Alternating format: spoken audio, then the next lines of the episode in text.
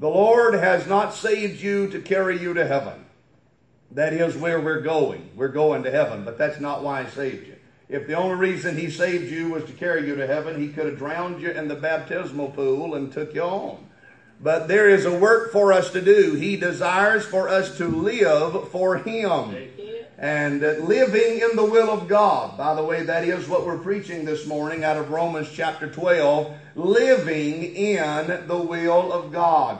And every word of the title this morning is important. Living in the will of God. And your life this morning should be spent for God. And your goal ought not to necessarily be to just die in the will of God, but to live in the will of God. And, and I will tell you that you will die the way you're living. And if you're living out of the will of God, you're going to die out of the will of God. But if you are living in the will of God, then come the time when you leave this old world, then you will leave in the will of God. And so today from Romans chapter 12 is where we'll be reading and sharing with you the word of the Lord if you'll turn with us in your Bibles. If you found your place and if you are able and willing, with us this morning, I'd invite you to stand with us and we'll reverence the reading of the Word of the Lord. Living in the will of God from the book of Romans in chapter number 12 and verses 1 and 2. Let's read together if you'll follow along with me in your Bibles. The Word of the Lord says, I beseech you, therefore, brethren, by the mercies of God, that you present your bodies a living sacrifice, holy, acceptable unto God which is your reasonable service. And be not conformed to this world, but be ye transformed by the renewing of your mind, that you may prove what is that good and acceptable and perfect will of God. Again, this morning, preaching from the word of the Lord, living in the will of God. You can be seated. Thank you this morning for standing with us while I read the word of the Lord. I would encourage you to hold your Bibles open today and to follow along with us as we'll remain in these two verses specific in the message entirely for the entirety of the message today and share with you what the Lord has laid on our hearts from this portion of the Word of the Lord. Brother Junior Thomas used to say we're going to lay this portion of Scripture up on the operating table and we're going to dissect it and see what we can find inside of these verses from the Word of the Lord. Now, Romans chapter 12 is where the epistle of Paul, or the apostle Paul writes of this epistle to the church at Rome, and he begins to change direction in his writing. Chapters 1 through 10 have dealt with our doctrine in the book of Romans. Right. And in chapter 12, or 1 through 11, deals with doctrine, but in chapter 12, he does a transition. Matter of fact, verse 36 is a doxology of praise that oftentimes you would relate to the closing out of an epistle. Instead, in this case, it is for the transition of an epistle from a doctrinal point of view to dealing with our doing. In verse number 36, he says, For of whom and through whom and to whom are all things, to whom be glory forever and ever. Amen. Now he's closed out that doctrinal portion, dealing with our doctrines in verse chapter 12 and verse number 1, he begins a new message unto them. And it is a message about our doing, how we behave in our lives. In the first 11 chapters of the book of Romans are principles, but in this chapter he begins to deal with the practical. This chapter was, when I was a boy, an anthem of separated, spirit filled, scripture believing saints of God. It seemed like every time I turned around, somebody was preaching out of Romans 12, 1 and 2. Every pastor that I knew had these verses memorized, and virtually every boy and girl in Sunday school memorized these verses of the Word of the Lord. Preaching, it seemed, came here often and lingered long. We were reminded daily about presenting our bodies as a living sacrifice. We were reminded constantly about not being conformed to this world, but being transformed by the renewing of our minds. I find myself, when looking in this chapter of the Word of the Lord, having every verse virtually either uh, memorized and italicized and underlined and marked and uh, different uh, markings or or uh, or uh, sections portioned off in this portion of Scripture. Verse after verse are marked with dates and times of where I have preached from them going back into the early 90s and where that we have preached, but it's been a number of years that I'm aware of that I've taken my text here. But in this day and age, it seems like this has become an ignored portion of Scripture. People are in their day in need of the truths of Romans chapter 12. It's almost forgotten by most in the church modern world. People are empty in their relationship with God, and the reason why is because they need the truths of this chapter to be reminded to live in the will of God. The life of the believer is intended. I'm going to say this very carefully, and I'm going to say it twice.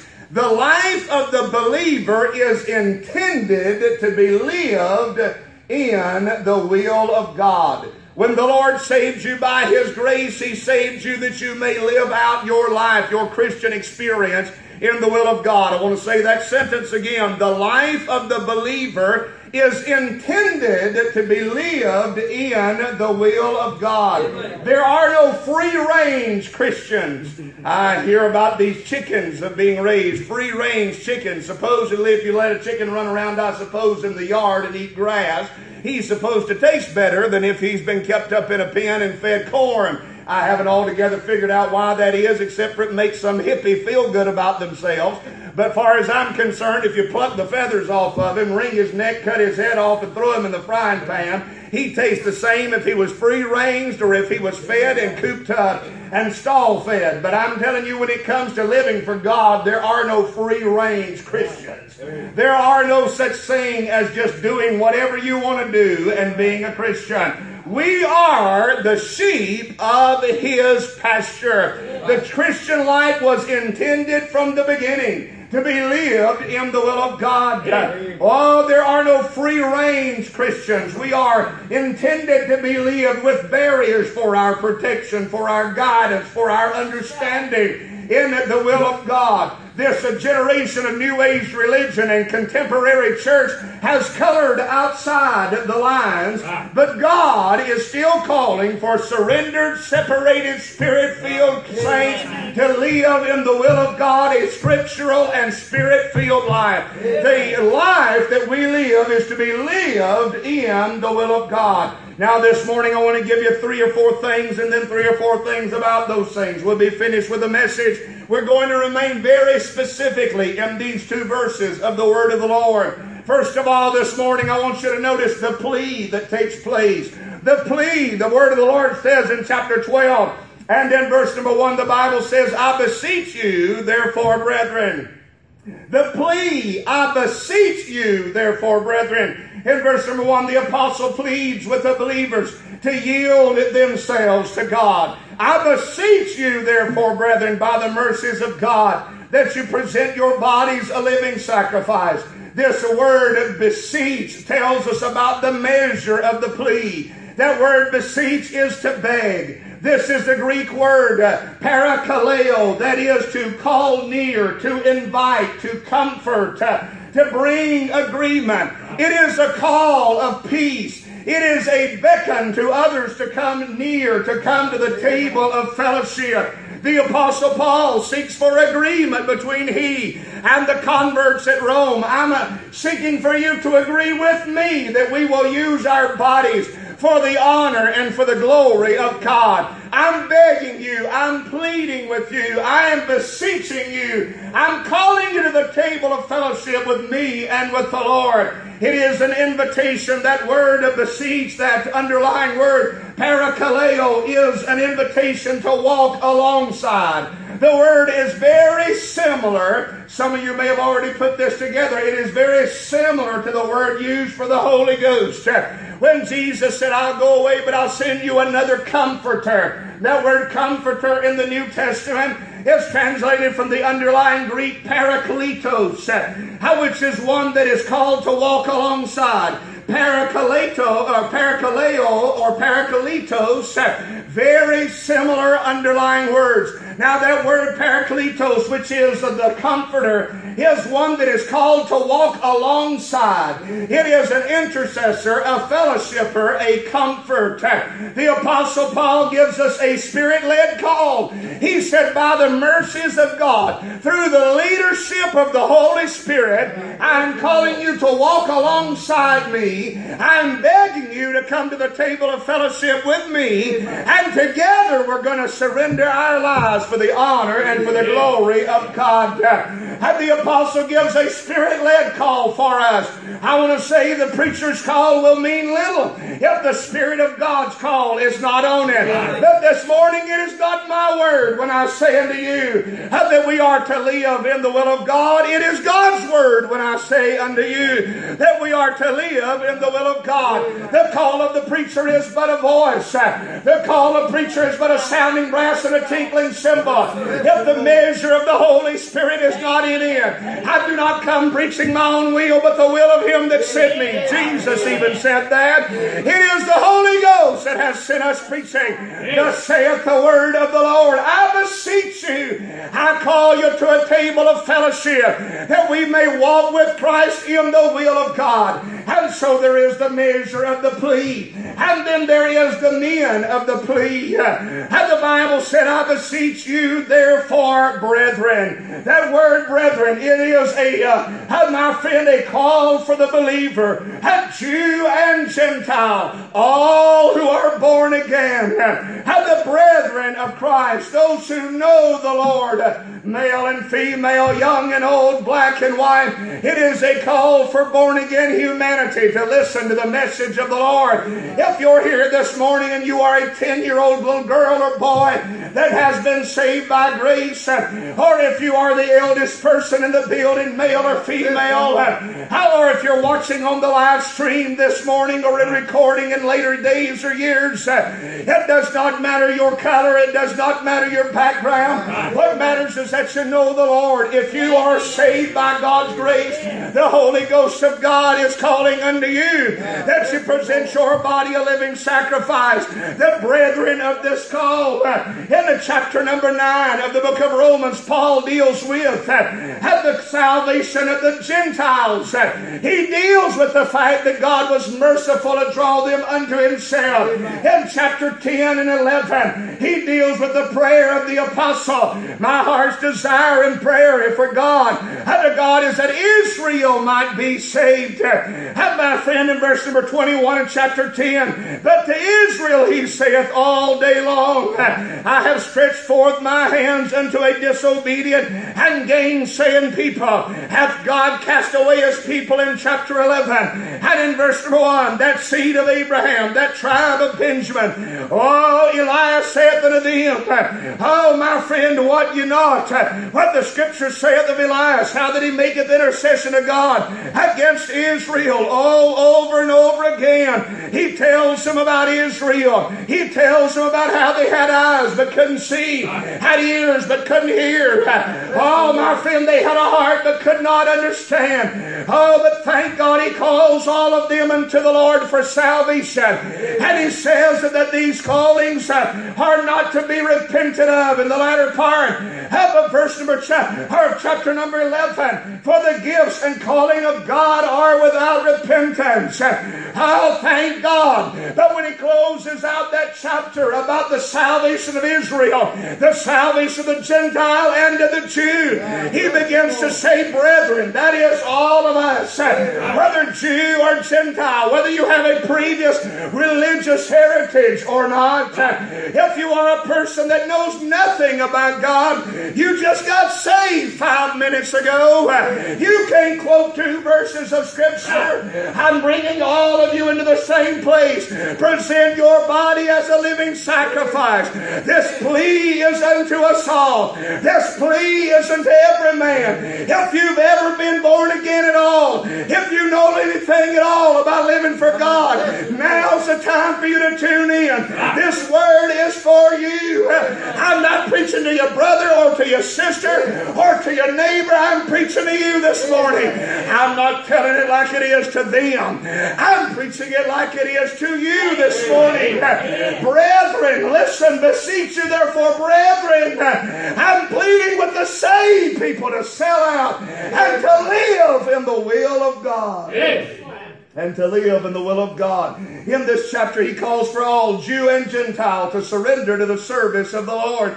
There is the measure of the plea and the men of the plea. And then there are, there is the master of the plea. He said, I beseech you therefore, brethren, by the mercies of God, by the mercies of God. The master of the plea is not the apostle. The master of the plea is not the potentate of the sanctuary. The master of the plea is not the chairman of the the deacon board or the pastor of the local Baptist church. The master of the plea is God by the mercies of God. It is the call of God to live in the will of God. Listen, if the only reason you do what you do for God is because it's expected or there's religious peer pressure on you, then you haven't missed the mark in your motivation.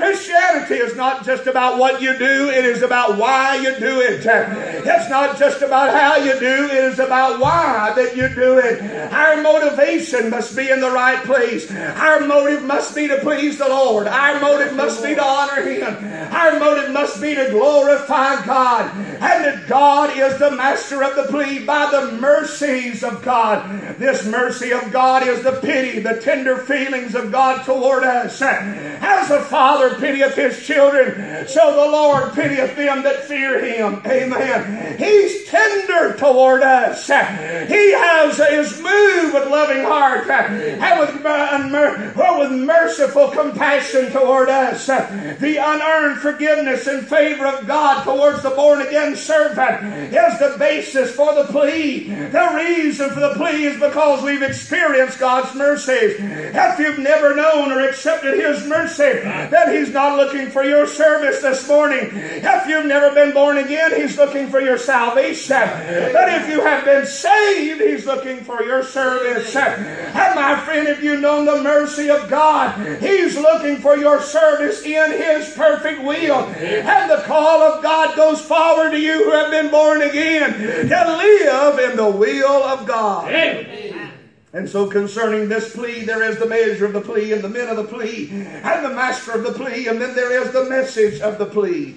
He said, I beseech you, therefore, brethren, by the mercies of God, that ye present your bodies. That is the message of the plea. To present your body. To present a metaphor taken from the beginning sacrifices of the altar of God. The person offered, uh, the person offering would pick out the choicest of his flock and bring it to the altar and present it there as an atonement for his sin. And they are exhorted in this passage. We are exhorted in this passage to give ourselves up in the spirit of sacrifice, to be as wholly the Lord's property as the burnt offering was. God is not looking to kill you, but He is looking to take your life. Are you listening to me this morning? And the Lord is not looking for you to die completely, but to die out to self that you may live unto God.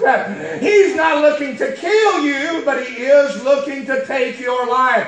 We're not looking looking to commit suicide, then we are looking to lead, as my friend, to give our lives to God as a living sacrifice. Wholly the Lord's property. And that is, after they gave this offering unto the Lord, there was no part of it being devoted to any other use. When you laid a lamb on the altar of sacrifice, you took nothing of it back home with you. It all belonged to God. You gave it all to God. When you are saved by God's marvelous grace, the concept is you've given your heart, your life, your soul unto the Lord, and you want to take none of it for yourself. It is to be lived in the will of God, to totally and absolutely and completely surrender to the will of God for your life. We no longer say words like, It's my life. I'll live it like I want to. It's not my life. I gave that to Jesus some 30 years ago nearly 30 years, 31 years ago. And And now my life is Christ, and his life is mine. I live, nevertheless not I, but Christ liveth in me. And the life that I now live in the flesh, I live by the faith of the Son of God, who loved me and gave himself for me. We are to be sold out, entire, completely given in life as the sacrificial lamb was offered in death. And God gave his all to us, and he wants us to give our all unto him the plea, the measure of the plea, the men of the plea, the master of the plea, the message of the plea. And secondly, this morning, I want you to notice the presentation that's taken place. Unlike Brother John, I did not commit to a time frame this morning before we got started. that presentation that's taken place, I always have one in here, but I usually don't tell you all about it till it's over with, and sometimes I don't tell you about a thing. And the plea, the plea, the presentation of this.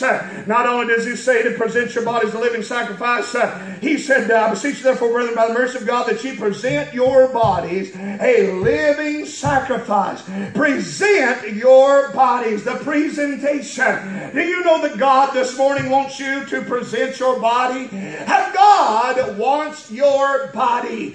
God wants your body. Gonna say that again this morning. God wants your body. I've heard people say it makes no difference on what's on the outside. All the Lord's interested in is what's on the inside. But that's not what our King James Bibles told us this morning. The Lord said we are to present our bodies. He didn't say present your heart. That's already been covered in chapters 1 through 11. Now for saved people, he's saying, I want your body. He already, if you're saved, he has our hearts. Now he's interested in your body. He doesn't need your money this morning. He doesn't need your ideas, your intellect. He's not interested in your opinion, your wisdom, or your power. He has plenty of all of those things already. What he needs in this world is a body. He needs hands to work with. He needs feet that will walk. He needs your eyes, your ears, your tongue. His body in this world is the body of Christ. The believers, the church, of the living God. And the presentation of your body is, as it were, a gift to God to be lived in the will of God. Is anybody listening to the preacher this morning? The presentation. The presentation of what? Your bodies. Say, people, present your body. God wants your body. You say, but my body is young and I've not yet accomplished the things that I want. God wants you to present your body to Him now. And He will use your years for His glory. You say, but my body is old and worn out and tired. God wants your body. And when hoary hairs have uh, filled your head, and my friend, the time has put wrinkles on your face. God will still use your body for His glory. God knows how to use your voice. Maybe you can't sing like a songbird. Maybe you don't have the capacity in music as others, but God wants your voice. The Lord wants your hands and your feet to do His work and to go where He chooses for your life. God wants you to yield your members, as He says in Romans chapter 6. Yield your members unto Him. We are to give Him our bodies for His service. Amen. We're not bringing this morning unto him the bodies of lambs and goats and calves, how my friend or turtle doves. We're to bring him our bodies. This is what God is interested in the sacrifice of self, the offering of self, the offering of our bodies. The Lord wants to use our bodies. I tell you this morning, that ought not to cause us at all to resist. That ought not to cause us at all to uh, have my friend get to stiff necked or rebellious. We ought to thank the Lord God God in heaven somewhere yonder, wherever He uh, resides on the throne this morning, uh, that God would receive our bodies as a sacrifice, uh, that God would allow us to serve Him. I mean, we are so inadequate. And this morning, if you're filled with health problems, God will still accept your body. If if you're filled with blights and scars, and God will still accept your body. You've got markings that testify of sin in your life, of things that you've done that's wrong. There are stories to go with the cuts and the bruises and the marks on your body. Some of you got scratches above your eyebrows or cuts on the back of your neck, scars on your hands or feet or your arms. And you can tell how this thing was done. Maybe in an accident somewhere, maybe in mischief or meanness. And yet God looks at you, though you know about all your sins and your shortcomings and your faults and your failures. And you say, Oh, I don't want to give that hand to the Lord. That's the hand that used to do evil things. I don't want to give this body the Lord. This is the body that used to be yielded to the things of wickedness and sin. But the Lord looks at us and we realize we are imperfect vessels. We're not lambs without spot and without blemish. And we are filled with wrinkles and with blemishes and with faults and with failures.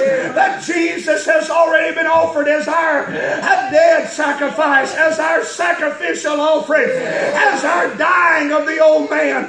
The dying of our old man was accomplished in Christ. And in Christ we died on the cross, was buried and rose again on the resurrection. And now we're walking after Christ. And God says, Give me that resurrected man. Give me that body that I may use you. I'm so thankful. Listen to the Old Testament. If that lamb had one scratch on him, he couldn't be used. If he had ever had a broken bone, he couldn't be used. If he had ever had a scar, he couldn't be used. That even look inside his mouth, check out his throat. If he had a sinus infection, he couldn't be used of God. He could not be presented on the altar. When they cut him open, if anything on the inside was discolored or not just right, they'd throw him away. He couldn't be used. But I'm so glad the Lord had mercy enough to let Christ be our Lamb. And now He says to us, since Jesus is your Lamb, I can use your body with all its faults and its failures and its scars and its discolorations and its shortcomings. I can use your body. God wants you to give Him your body this morning. Hallelujah. And instead of rebelling against that, instead of resisting that, we ought to rejoice in that. That Christ would use our bodies. Hallelujah. Whatever he says to give that unto him, it is a presentation of your body as a gift to God. But I want to show you how it's a little different than that Old Testament presentation. The presentation of the bulls and the goats and the cows and the sprinkling the ashes of the heifer were all dead presentations. But he said, I want you to present your bodies a living sacrifice. Yes, a living presentation, not a dead one. In the Old Testament, God demanded blood. He demanded a dead sacrifice. But Christ satisfied that demand. His blood is shed once and for all. And God is not looking for a bloody sacrifice any longer. He's looking for a living sacrifice. I want, to, I want you to catch something I'm about to say. I may say the same sentence twice to make sure you do. God wants, or God does not want you to stop living. Are you listening to me? God does not want you to stop living. He wants you to die to self and to sin and sacrifice the old man and then live for the Savior. God does not want you to stop living. He just wants to change the way you're living. He wants you to live in the will of God. The world says if I was to get saved, get right with God, I'd miss out on all the good times in life. No. If you keep living for the devil and walking along the course of the world, you're going to miss out on all the good things in life. Amen. Those who are saved by the grace of God, we haven't stopped living. We've just changed our way of living.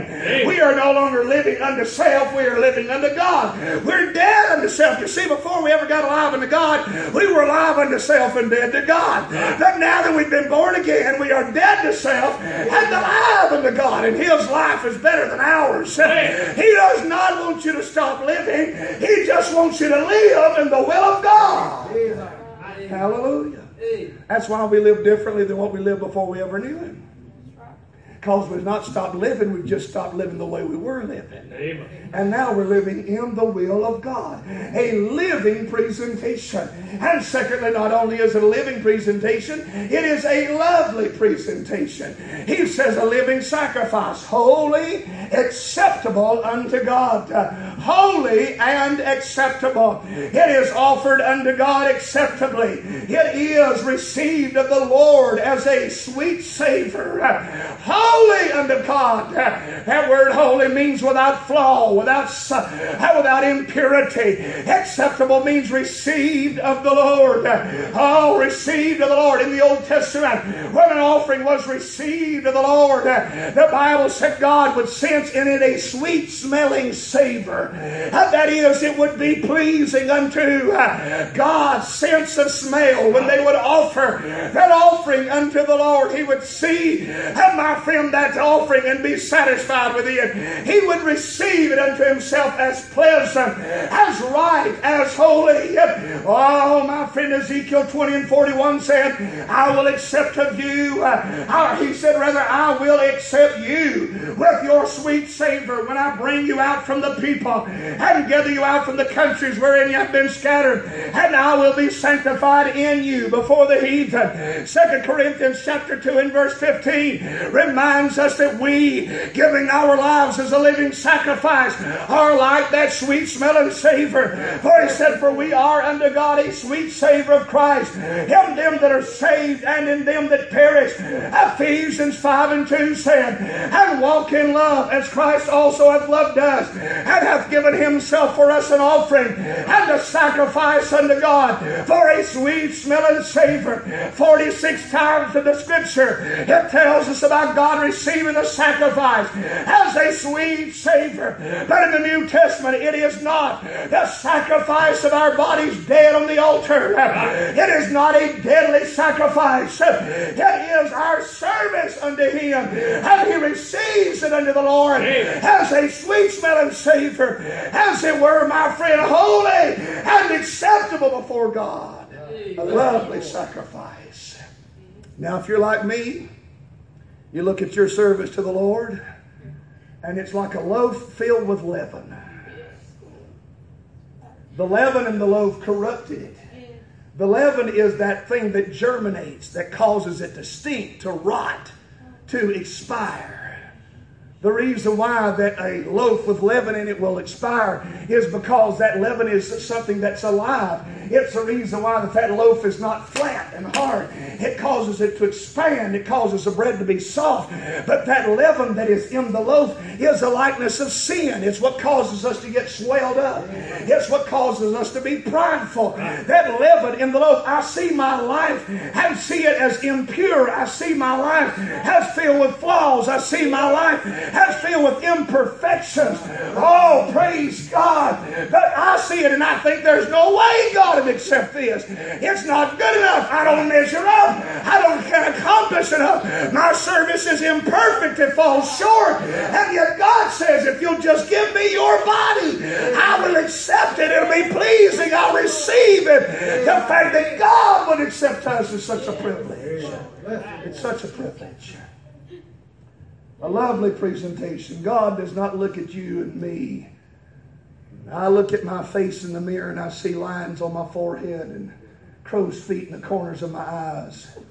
I begin to see the teeth that the orthodontist worked on meticulously to get them all in place, and yet they're all shifting back in different spots. I begin to notice when I try to do the things that I used to do, it's not quite as easy as it used to be. Yesterday, when TJ and my dad and Brother John Michael and I were all getting some cows up and moving some animals and, and doing some work around the farm, I watched him as he, uh, 21, 22, 23, however old he is now, it don't make much difference when you're that age. I watched the TJ as he was over there jumping across some uh, some uh, panels in the barn and he reached up and grabbed a rafter like a monkey and pulled himself up and jumped over one of those panels and then landed on the ground. And I thought, yeah, I remember when I used to do crazy stuff like that too. You know what I did instead? I walked over to the gate and I, took the time to untie the rope and I opened the gate, walked through it slowly, closed the gate behind me and tied it back up. You know why? Because I'm not 22 years old anymore. I would to God I could do those things now. TJ, I'll tell you that that does not stop me from doing some crazy things sometimes. And I'll just about pick up anything and find out later whether or not it was too much. And I'll jump off the top of the trailer like I did a couple of times on yesterday. But I don't try to land on my feet anymore. I just stop, drop, and roll to absorb the energy whenever I hit the ground. It's just not quite like it used to be. This morning, I'm sure he woke up and John Michael woke up and they didn't realize they did anything yesterday. I went to bed last night taking Advil and woke up this morning and had to get a shovel to prise myself up out of the bed. That time has a way of changing us. I look in the mirror and see about half the man that I saw 20 years ago. But when God looks at me, He doesn't say you're not enough. When God looks at my life, He doesn't say I won't accept you. I hear my preaching and realize that my speech has slowed down some. And I know that will only get worse, and some of y'all are glad it slowed down a little bit. I realize that my breathing has slowed down some. Every day of my life, I have to take medication. I have to keep my respiratory system in shape. I just don't have the strength or the, or the vitality that I had 20 years ago. And neither do you, those of you who are my age and older. But God will still receive of me my body a living sacrifice. He still will accept it. Not only will He accept it, He said it's lovely, it's acceptable. I like it. Just give me your best, son. That's all I'm asking. Christ has made up the difference. Just give me your best. Your best will be enough when Jesus' blood is added to it. Hallelujah, hallelujah, hallelujah. The loveliness, the lovely presentation. And then I want to show you this morning the Lord of the presentation. Holy and acceptable unto God. Holy and acceptable unto God.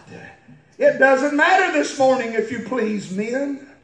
It doesn't matter if you please the government. It doesn't matter if you please your peers, your family, or even yourselves. But our service is to please God. Acts chapter 5 and verse 29. Then Peter and the other apostles answered and said, We ought to obey God rather than men. Oh, my friend, we are to please the Lord. And God said, I am pleased when you present your body a living sacrifice. I am pleased when you live in the will of God. I am pleased whenever you sacrifice and give of your life unto me. I am pleased with that. What you're doing might not please the church, might not please the brethren, might not please your family, might not please the government. It ain't going to please the devil. But if you are living your life for God's honor and glory, it pleases the Lord. Hallelujah. And I say, Jesus, use me.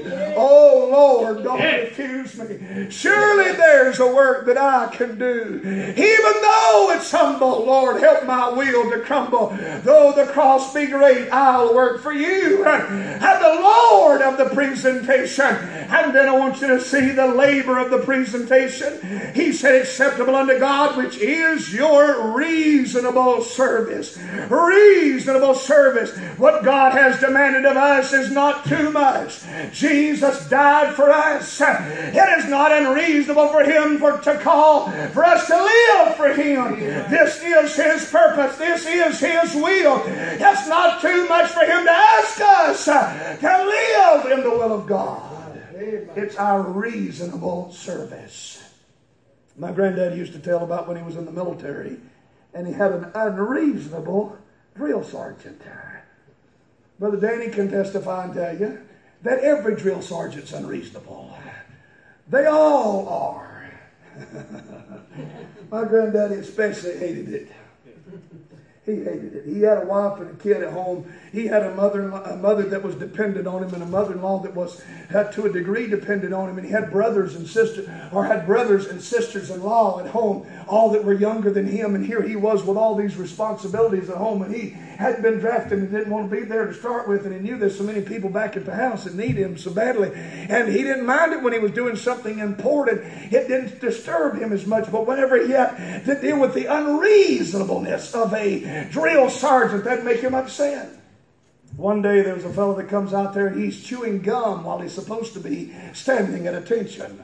They've called for attention. There were soldiers standing out there, all of them privates. You know, nobody, nobody of any rank out there. All of them privates standing at attention. You know, and all of them waiting to be inspected and this and that. And there's one fellow standing in the midst of that, chewing his chewing gum. I mean, he's just smacking and chewing. That is a big no-no. I mean, that ain't supposed to happen. And the drill sergeant comes along, gets about that far from into his nose, and like Sergeant Carter on my friend Gomer Pyle, he begins to scream and holler at him and yell at him. And my granddaddy couldn't help it. He thought it was funny. And so he started giggling and laughing. And the drill sergeant come over there and got in his face and began to say, Private Powers, do you think this is funny? He said, No, sir. Well, if you don't think it's funny, why are you laughing? How well, I, and he couldn't answer because he was laughing because he thought it was funny. And the next thing you knew, that man and my granddaddy were out there, grown men now with a tablespoon, uh, and digging a hole in the ground. Uh, and the drill sergeant said, I want you to dig this hole with a tablespoon, six foot deep and six foot wide and six foot long. They did dug a six foot cube in the ground with a tablespoon. At the end of the day, they would work until they had no more daylight. Go to bed. He'd go wake them up at 4.30 in the morning. They would go back to digging that hole with a tablespoon. My granddaddy said I couldn't see any purpose in that hole, nor could I see why we was digging it with a tablespoon. Looked like they would have at least give us a shovel or something. He never understood it was punishment. He couldn't figure out what they were going to do with the hole. It seemed like the sergeant was unreasonable. And after they finally dug it, the sergeant would come along and he'd measure it. When it got exactly six foot deep and six foot long and six foot wide, the sergeant came along, stood on the edge of it. He smoked a cigarette, threw the cigarette in the bottom of the hole, and he said, Now cover it back up again. Oh, it just blew my pawpaw to, up to the moon. I mean, blew him up. He said, I'm telling you, that man was unreasonable, didn't have a lick of sense. Can I tell you something about the Lord? He's not unreasonable this morning. He's not asking you to give your life for Him. He's asking you to live for Him. He's not asking you to die for Him. He's not asking you not to work, not to live, not to have a life. He's not asking you not to love your family, to forsake every human on earth. He's not asking you, my friend, to uh, do some great crime or my friend to rob the government or to uh, hijack a plane or a crane, a train or something like that. That is what the foolish gods of this world do. My friend, the foolish gods of this world call for men to commit suicide as bombers and to hijack planes and to try to topple governments. All God wants you to do is live in His will and live for His glory. And what He's asked of us is not an unreasonable thing. It's your reasonable service. Reasonable service. So that is the presentation. The plea, the presentation. Number three. I'm nearing the close this morning. Number three is the process. How do I carry this out? A lot of times in preaching, we tell people the what and we don't tell them the how. But God tells us how to carry this out. Verse number two and be not conformed to this world. and be not conformed to this world. The hayfield yesterday did a number on me. And be not conformed to this world, but be ye transformed by the re- renewing of your mind. How do you carry out God's plan? How do you live in the will of God? How do you live in God's will? There are three words that I want you to note here in this passage of Scripture. The first one is conformed, conformation. Number two, transformation. Number three, renewal. Those are your key words to understanding how to live in the will of God. Let's deal with the first of these three conformation. Be not conformed to this world, and be not conformed to this world. And be not conformed Amen. to this world. That is a part of preaching that's just about Amen. almost Amen. left out of the entire message of our time. And be be not conformed to this world. That to conformed means do not be formed or fitted to this world. To conform is to fashion alike, to be made of the same pattern. Oh, God, help us not to be made of the same pattern of this world, to be made in fashion or alike unto this world. This term world literally means an age or a period of time. That may be well said or stated. Do not be fitted to the times. Do not become a contemporary of the age.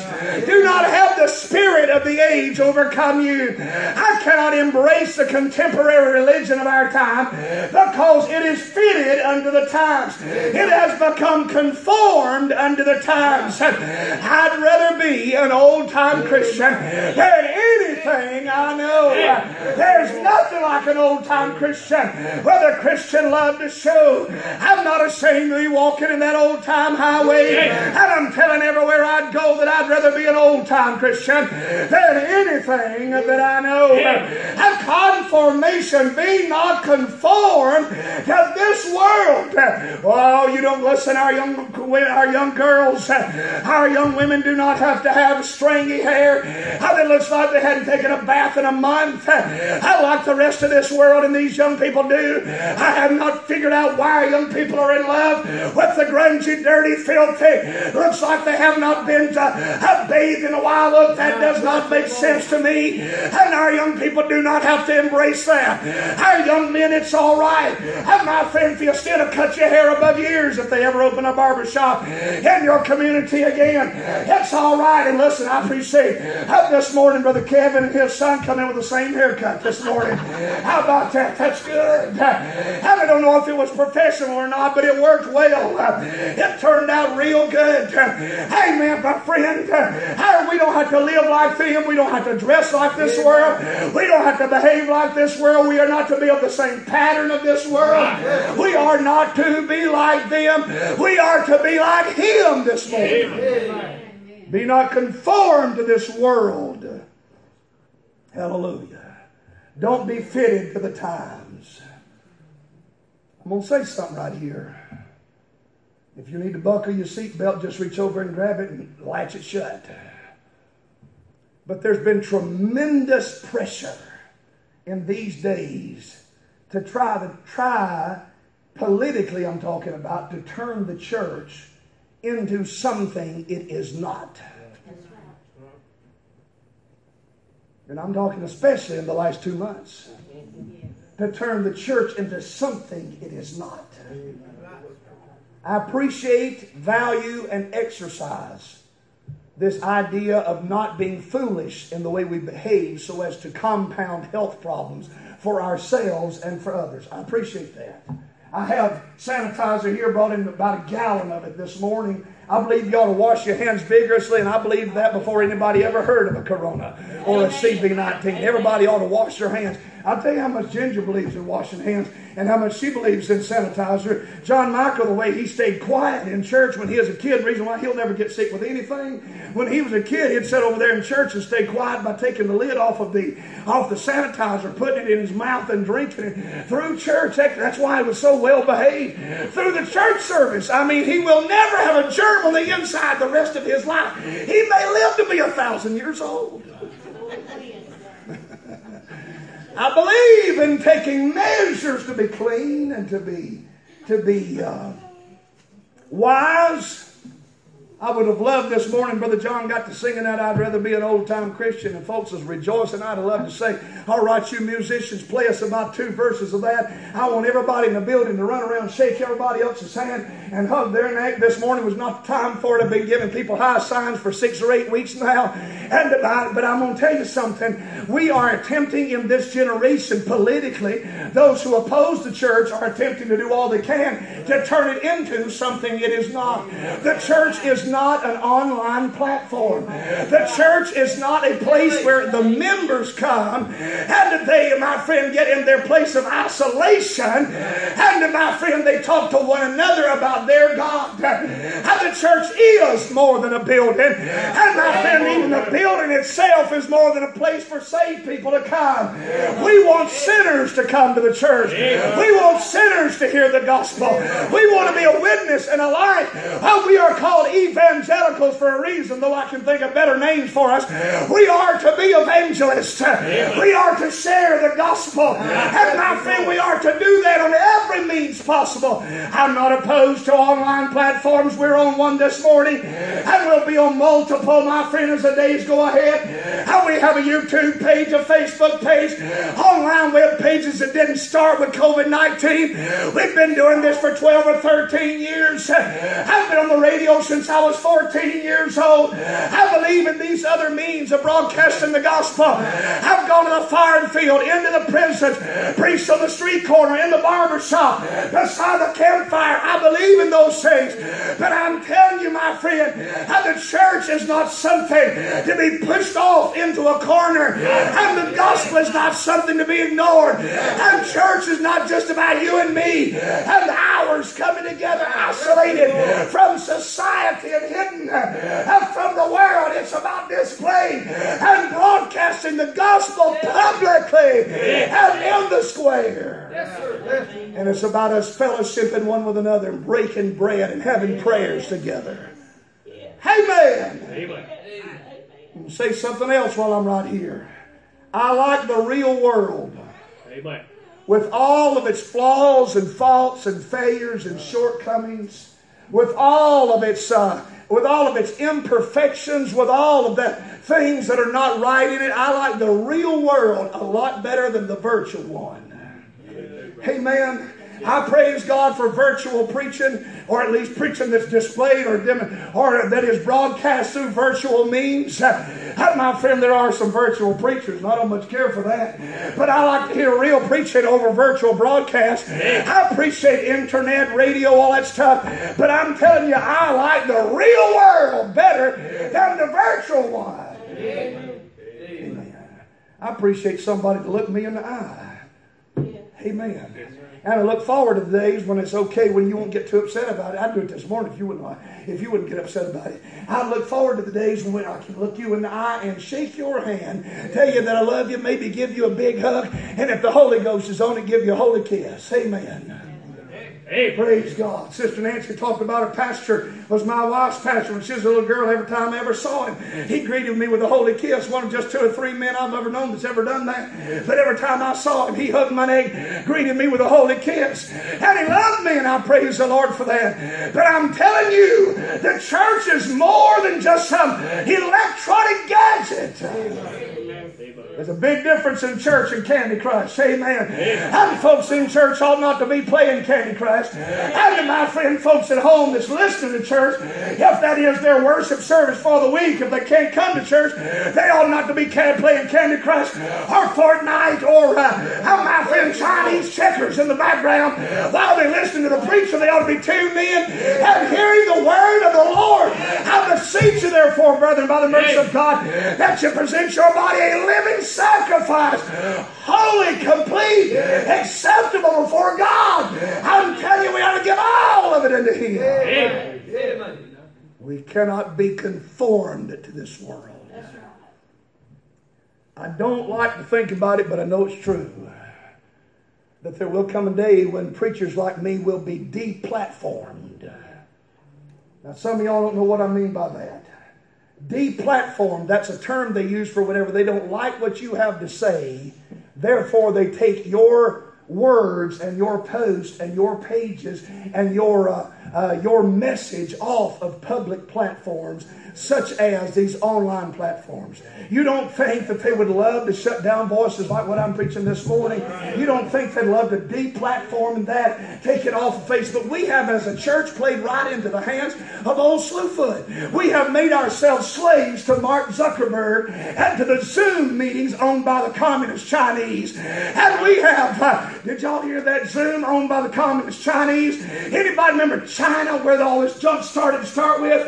China, C H I N A, China. And we have enriched them going to Zoom. And my friend, the people like Mark Zuckerberg, uh, with Facebook, uh, and the folks, the wizards, the smart, pointy headed people in Silicon Valley with Google that owns up to YouTube, uh, that have my friend seek, have has been seeking for years to suppress the content of God and religion and church, and we play right into their hands because of our fear, maybe even necessitated, maybe even have good cause for it.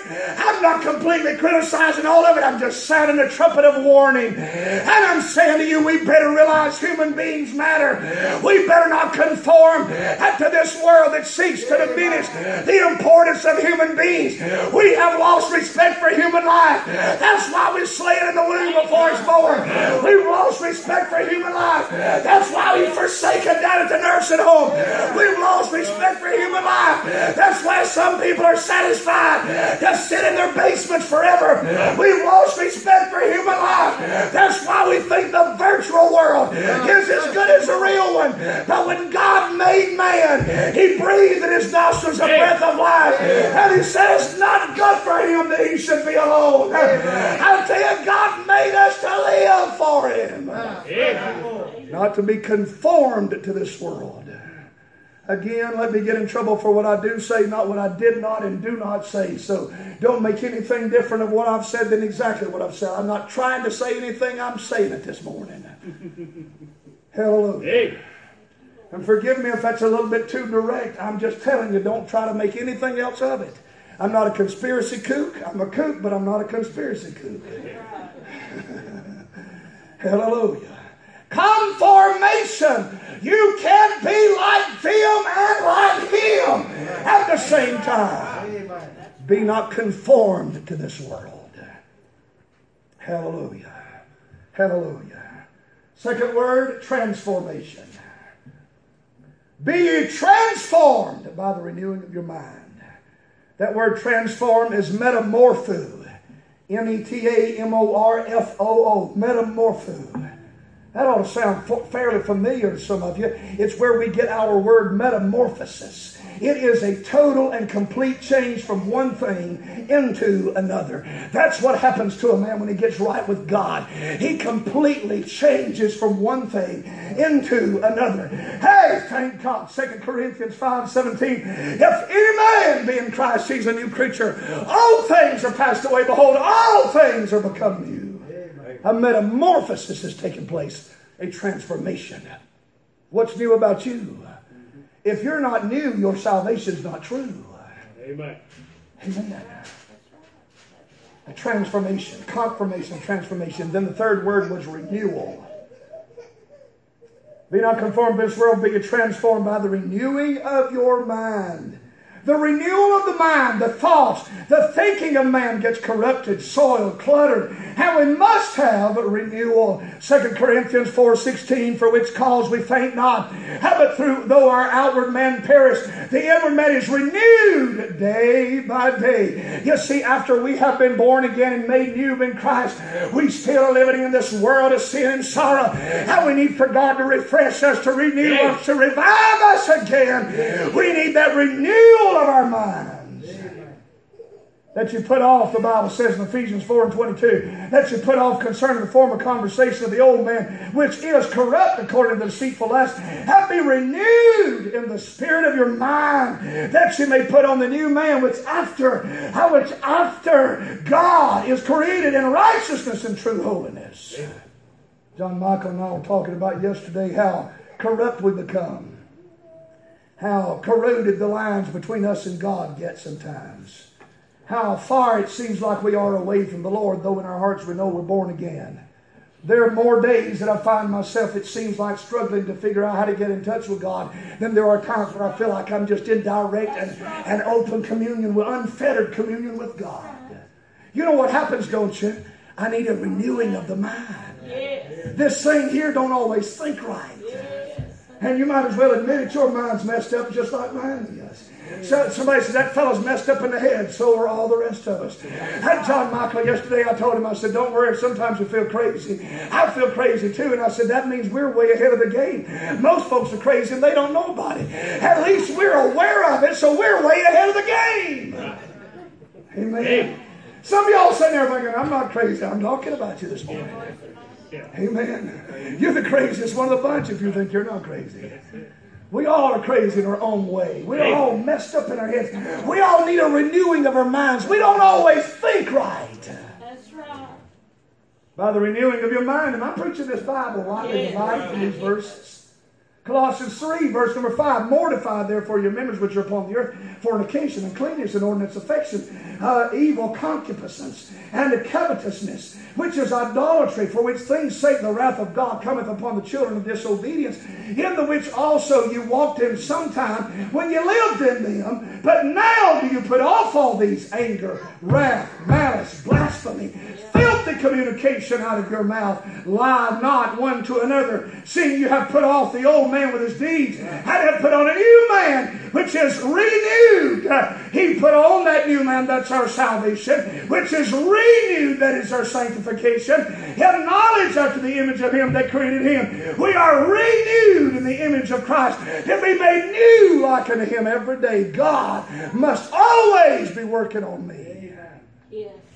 I'm not a perfect vessel. No, we're not.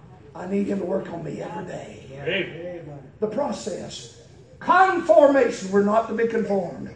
Transformation, we're made to be made new. And then renewal every day. We're yielding unto God. And I'm finishing with this the proving. We talked about this morning the plea, the presentation, the process, and now finally the proving, and we're closing. Prove what is that good and acceptable and perfect will of God. Prove is to test, to display, to provide evidence. Your life is the evidence of what God does in men. When people look at you, they should see proof that God saves sinners and that He changes their lives. When people look at you, they should see evidence that God operates in the affairs of men.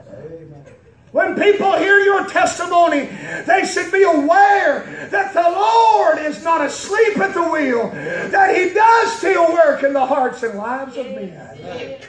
That you may prove what is that good and acceptable and perfect will of God. Amen. The life that we live should be serving as evidence of my friend, te- a test, a display. It should show that the will of God is good. Your life should evidence, should display the will of God is good. Oh, it's just so hard to live a Christian life. That's, uh, my friend, not always the greatest testimony to give. I want to say this morning, God is good all the time. Times are not good, but God, God is good. Things are not always good, but God is good. I'm not always good, but God is good. What is that good will of God? The renewed mind doesn't dwell on the bad all the time. How the renewed mind dwells on God all the time. The surrendered life shows that God's will is good. How that term good is to say beneficial. How my friend that is good for me. That it is the best thing for me. Your life, my life should evidence that God's will is the best way for us to live. That it is the perfect way for us to live. That it is a benefit for me to live in the will of God. I say, bless the Lord, O my soul, and all that is within me. Bless his holy name. Bless the Lord, O my soul, and forget not all his benefits. And the will of God is good. It's good. Amen. Hallelujah. Hallelujah. The will of God is good. The will of God is acceptable. Now, there's two ways this thing cuts. God's will is well pleasing or acceptable to you. I want to say this morning I'm a candidate for what God wants in my life. What God wants, I am not rejecting it, refusing it, shaking my head, or, re- or rebelling against it. I say, Lord, what you want is acceptable in my life. I want what God wants. Even when I don't even know what it is, I want it. That's right. The will of God is acceptable, but that thing cuts the other way with Thomas. Not only is, accept, is it acceptable to me, but it's acceptable to God.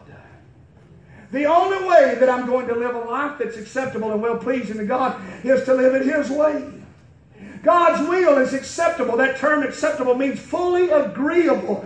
There is no satisfaction like knowing you are doing exactly what God put you on planet Earth to do. Amen. Amen. Acceptable. Lord, you're right. You are right. Good, acceptable. Third word used, perfect will of God. That word perfect means complete without shortfall. Nothing is better than God's will for your life. Serving God's the best way to live, and it's the only way to die. It is perfect for you. It is a complete plan. It may not be beautiful. Sometimes it's messy. Sanctification process is not a clean process. The Apostle Paul, greatest Christian in the New Testament, looked at his own life and said, Oh, wretched man that I am. And he didn't say that the first week he got saved. He said it after being born again for 30, 40 years. He said, Oh, wretched man that I am. Who shall deliver me from the body of this death?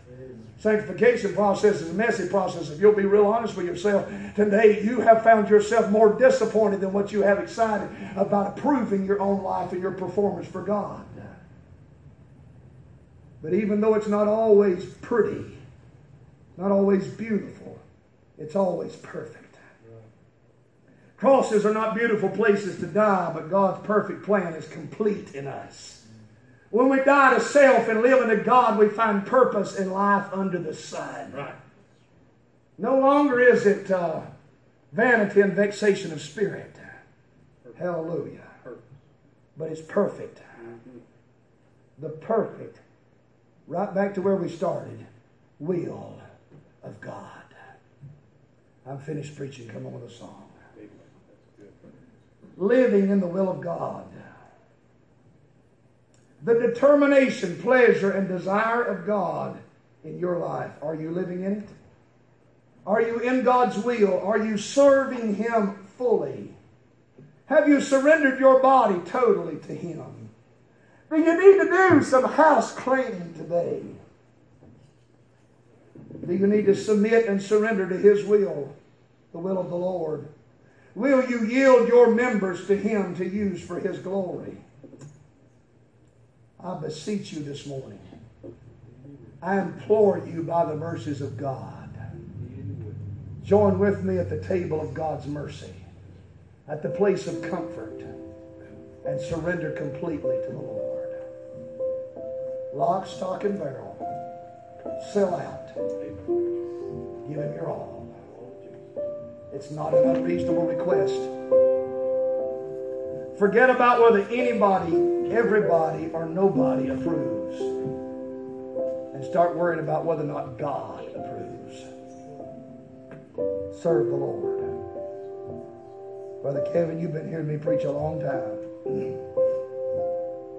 Is this the same gospel I started out preaching? We got a lot of this kind of preaching when we were growing up. And it's just as true now as it's ever been. I remember when I was a young preacher, preacher preached like this, and more conviction followed my life. Didn't make me mad at the preacher. I mean, it it put it put a zeal in my soul to want to get right with God and to press forward for God. Hallelujah. Amen. To live for Him. If you're not in the center of the perfect will of God for your life this morning, I'd find my place in this altar, do business with God, pray. We have plenty of room for everyone. Stand with us, if you will. Sister Tanya's going to sing. If you need to call on the Lord, I'd, I'd beg you, I'd implore you, I'd beseech you to come this morning.